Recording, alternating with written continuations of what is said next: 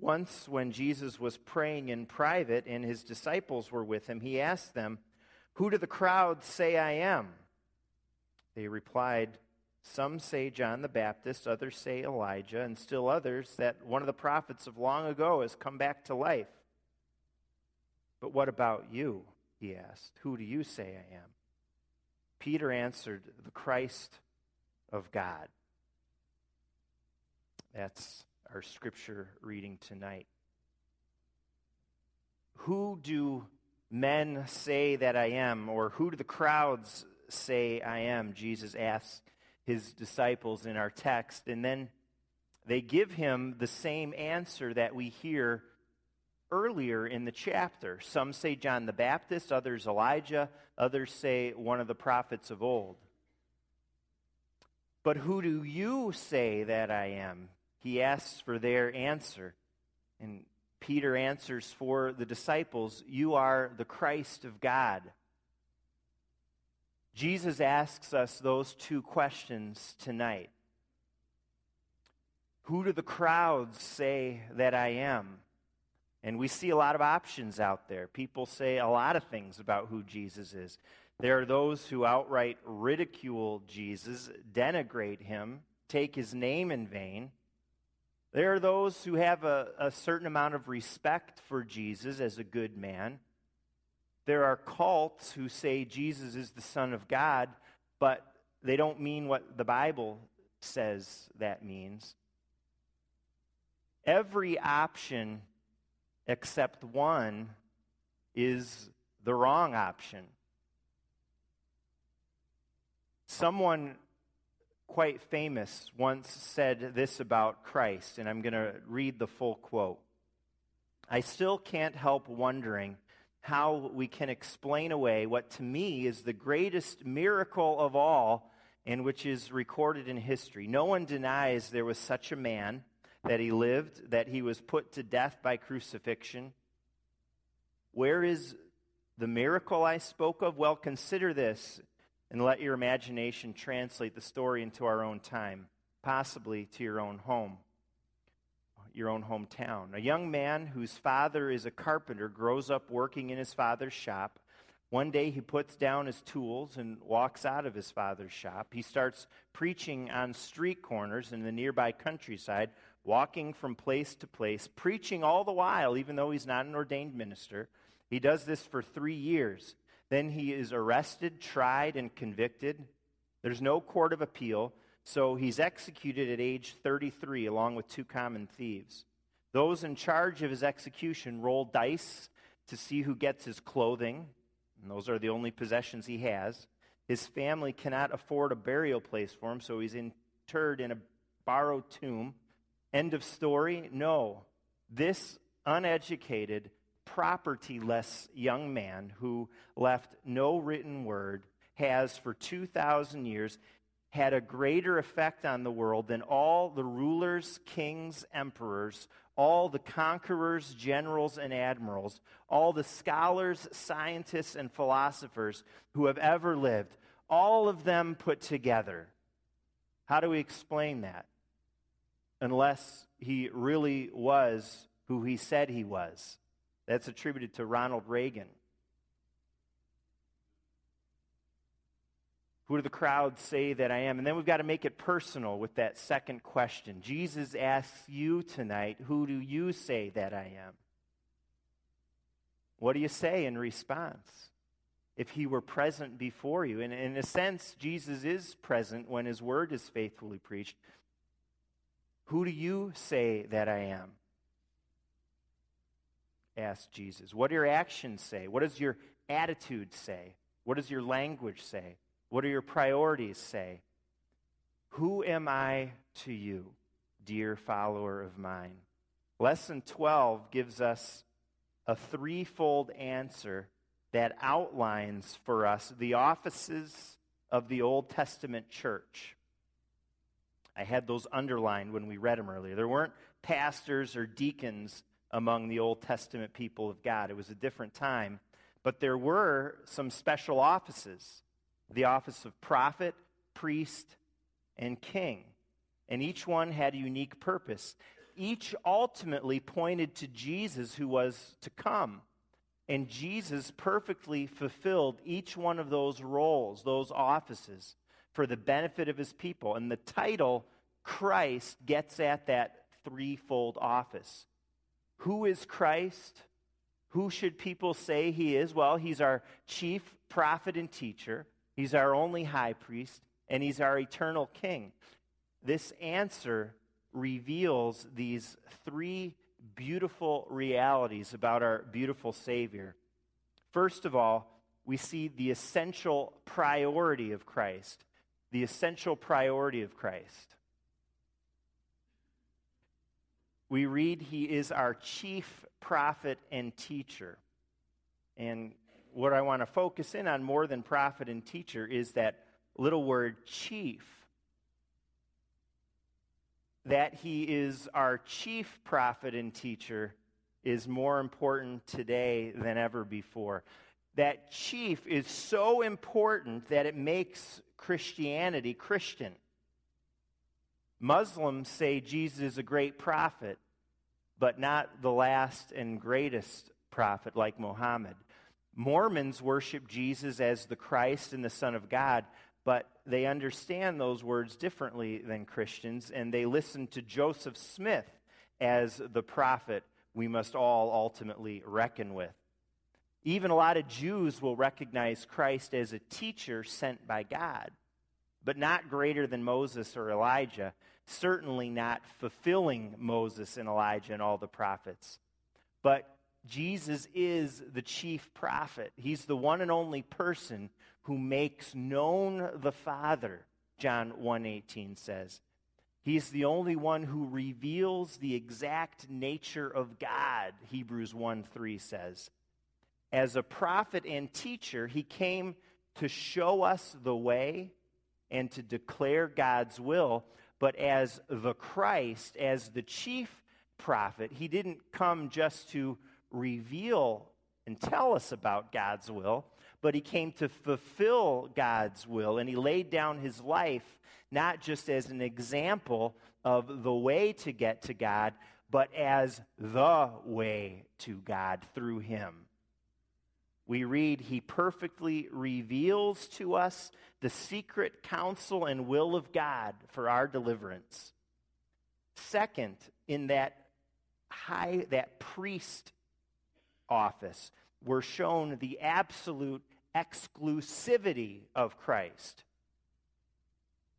He is our only high priest, and that's why Protestant Christians have pastors and ministers, not priests. The priesthood has ended in Christ. In the Old Testament, the main role of the priest was to offer sacrifices to God. And then for that person to once a year enter the Holy of Holies on Yom Kippur and make atonement for the people. The book of Hebrews says that's all ended. We need no more priests because we don't need any more sacrifices because the one and only sacrifice has been made, and that's Jesus on the cross. Priests made atonement and they made intercession. Christ died once and for all to make atonement, and he prays for us now. That's what intercession means. He prays for us continually, repeatedly. He's the greatest priest, the last priest, the only priest we need. We read, He has set us free by the one sacrifice of His body and continually pleads our cause with the Father. Third, connected with King, we're shown the supreme ascendancy of Christ. We read that He is our eternal King who governs and guards us. We read that he governs us. In other words, he rules us by his word and by his spirit. One pastor puts it like this, talking about the word and the spirit. Many theological stray cats have been sired by separating word and spirit. You know what is to you know what that means? It means there have been a lot of problems that have happened because people have separated the word and the Spirit in churches and in their lives. But He governs by His Word and Spirit. Word without Spirit is just dead letter. Spirit without the Word is hopeless relativism. We need both in our lives in balance, not one without the other. And we strive for that balance at Faith CRC in our worship, in our ministries, in all that we do. Word and spirit. And you should strive for that balance in your life too. Christ governs us by his word, and, and that means we have objective truth in a relativistic age that doesn't seem to care a bit about truth. And if they do, it's just truth for you, truth for me, and it's getting us into a lot of messes. The fact that he governs by his spirit means that we, his people, can have personal and real experience of God and his presence in our lives. Word and spirit, that biblical balance, that's a whole nother sermon for another day. He governs by his word and spirit, and he guards. Good kings protect their people. Christ keeps us, we read. He, he keeps us. We don't read that he keeps us happy, healthy, and wealthy.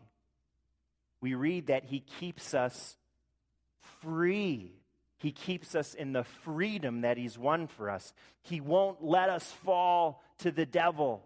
He lo- won't let us offer ourselves again uh, to the bondage and the slavery of the world and of sin. As eternal King, His power is all extensive. We don't always sense and or experience that. And the reason that is, is there is an already not yet nature to the reign of Jesus. And that's good for us to remember and know when we get discouraged about sin in our lives. And we're like, is God, is Jesus really king of my heart and life? Is he really governing my life.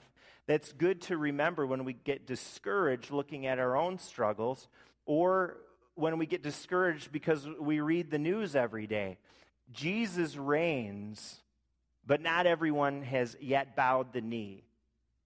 And Satan still roams. We get the picture in the Bible that he's on a leash. He's on a leash. He has not finally been put down and put away like he will at the end of time when Jesus returns. So the world does not yet fully experience the reign of Jesus Christ, but we will in the new heavens and the new earth. So those are some of the biblical facts. The crowds then, first century AD, the crowds now will say what they will, but Jesus is the Christ. And those three offices give us the rich fullness of what that means. This is what we need to claim for our own. It's what we need to proclaim to the world, no matter what the crowds say, because the world needs Christ to be exactly who he says he is, exactly who he is.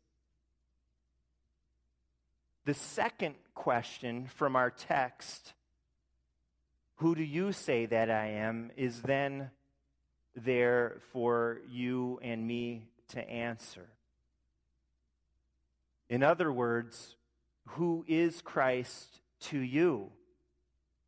What difference do these beautiful biblical realities make? When we believe in Christ, we get intimately connected to who Christ is, according to this question and answer we read. We are Christians, which that word literally means that we are little Christs, and it means that we are ordained to fulfill those three offices. Not at the same level Jesus did and does, but in a lesser way. It's like the little boy who struts around acting like his dad. We live with our eye on Jesus Christ, his threefold office that we just kind of scratched the surface on tonight. His threefold office, that is our threefold calling. The answer says that when we belong to Christ, we are anointed to reflect him. It sounds like something a, a Pentecostal might say. We're anointed. We don't, I don't think we use that language a whole lot. But yes, you are anointed because by faith you're a member of Christ and you share in his anointing. Think about that. Cherish that. Take it seriously. Walk around like that. You are anointed. You're anointed of God in Jesus Christ. May that inspire you in your life. This answer says, as anointed people, we confess his name like good prophets. We present ourselves as living sacrifices like good priests. And we fight our mutual enemies and reign with Jesus like good kings. Something that I find helpful when I look at this is that it seems to me this threefold calling gives us the biblical balance of the head, the heart, and the hands.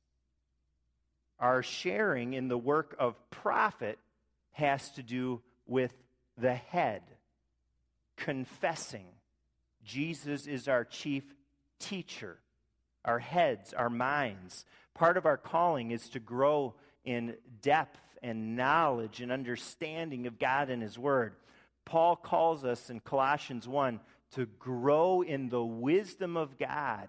And in Romans 12, he talks about the renewing of our minds. How are you serving little Christs with your head, your knowledge, your understanding, your mind? How can you grow in that part of your calling? Our sharing in the work of priest has to do with our hearts. Priests dedicated their lives to God completely. And when you think of dedicating to something, dedicating to someone, you think of giving them your heart.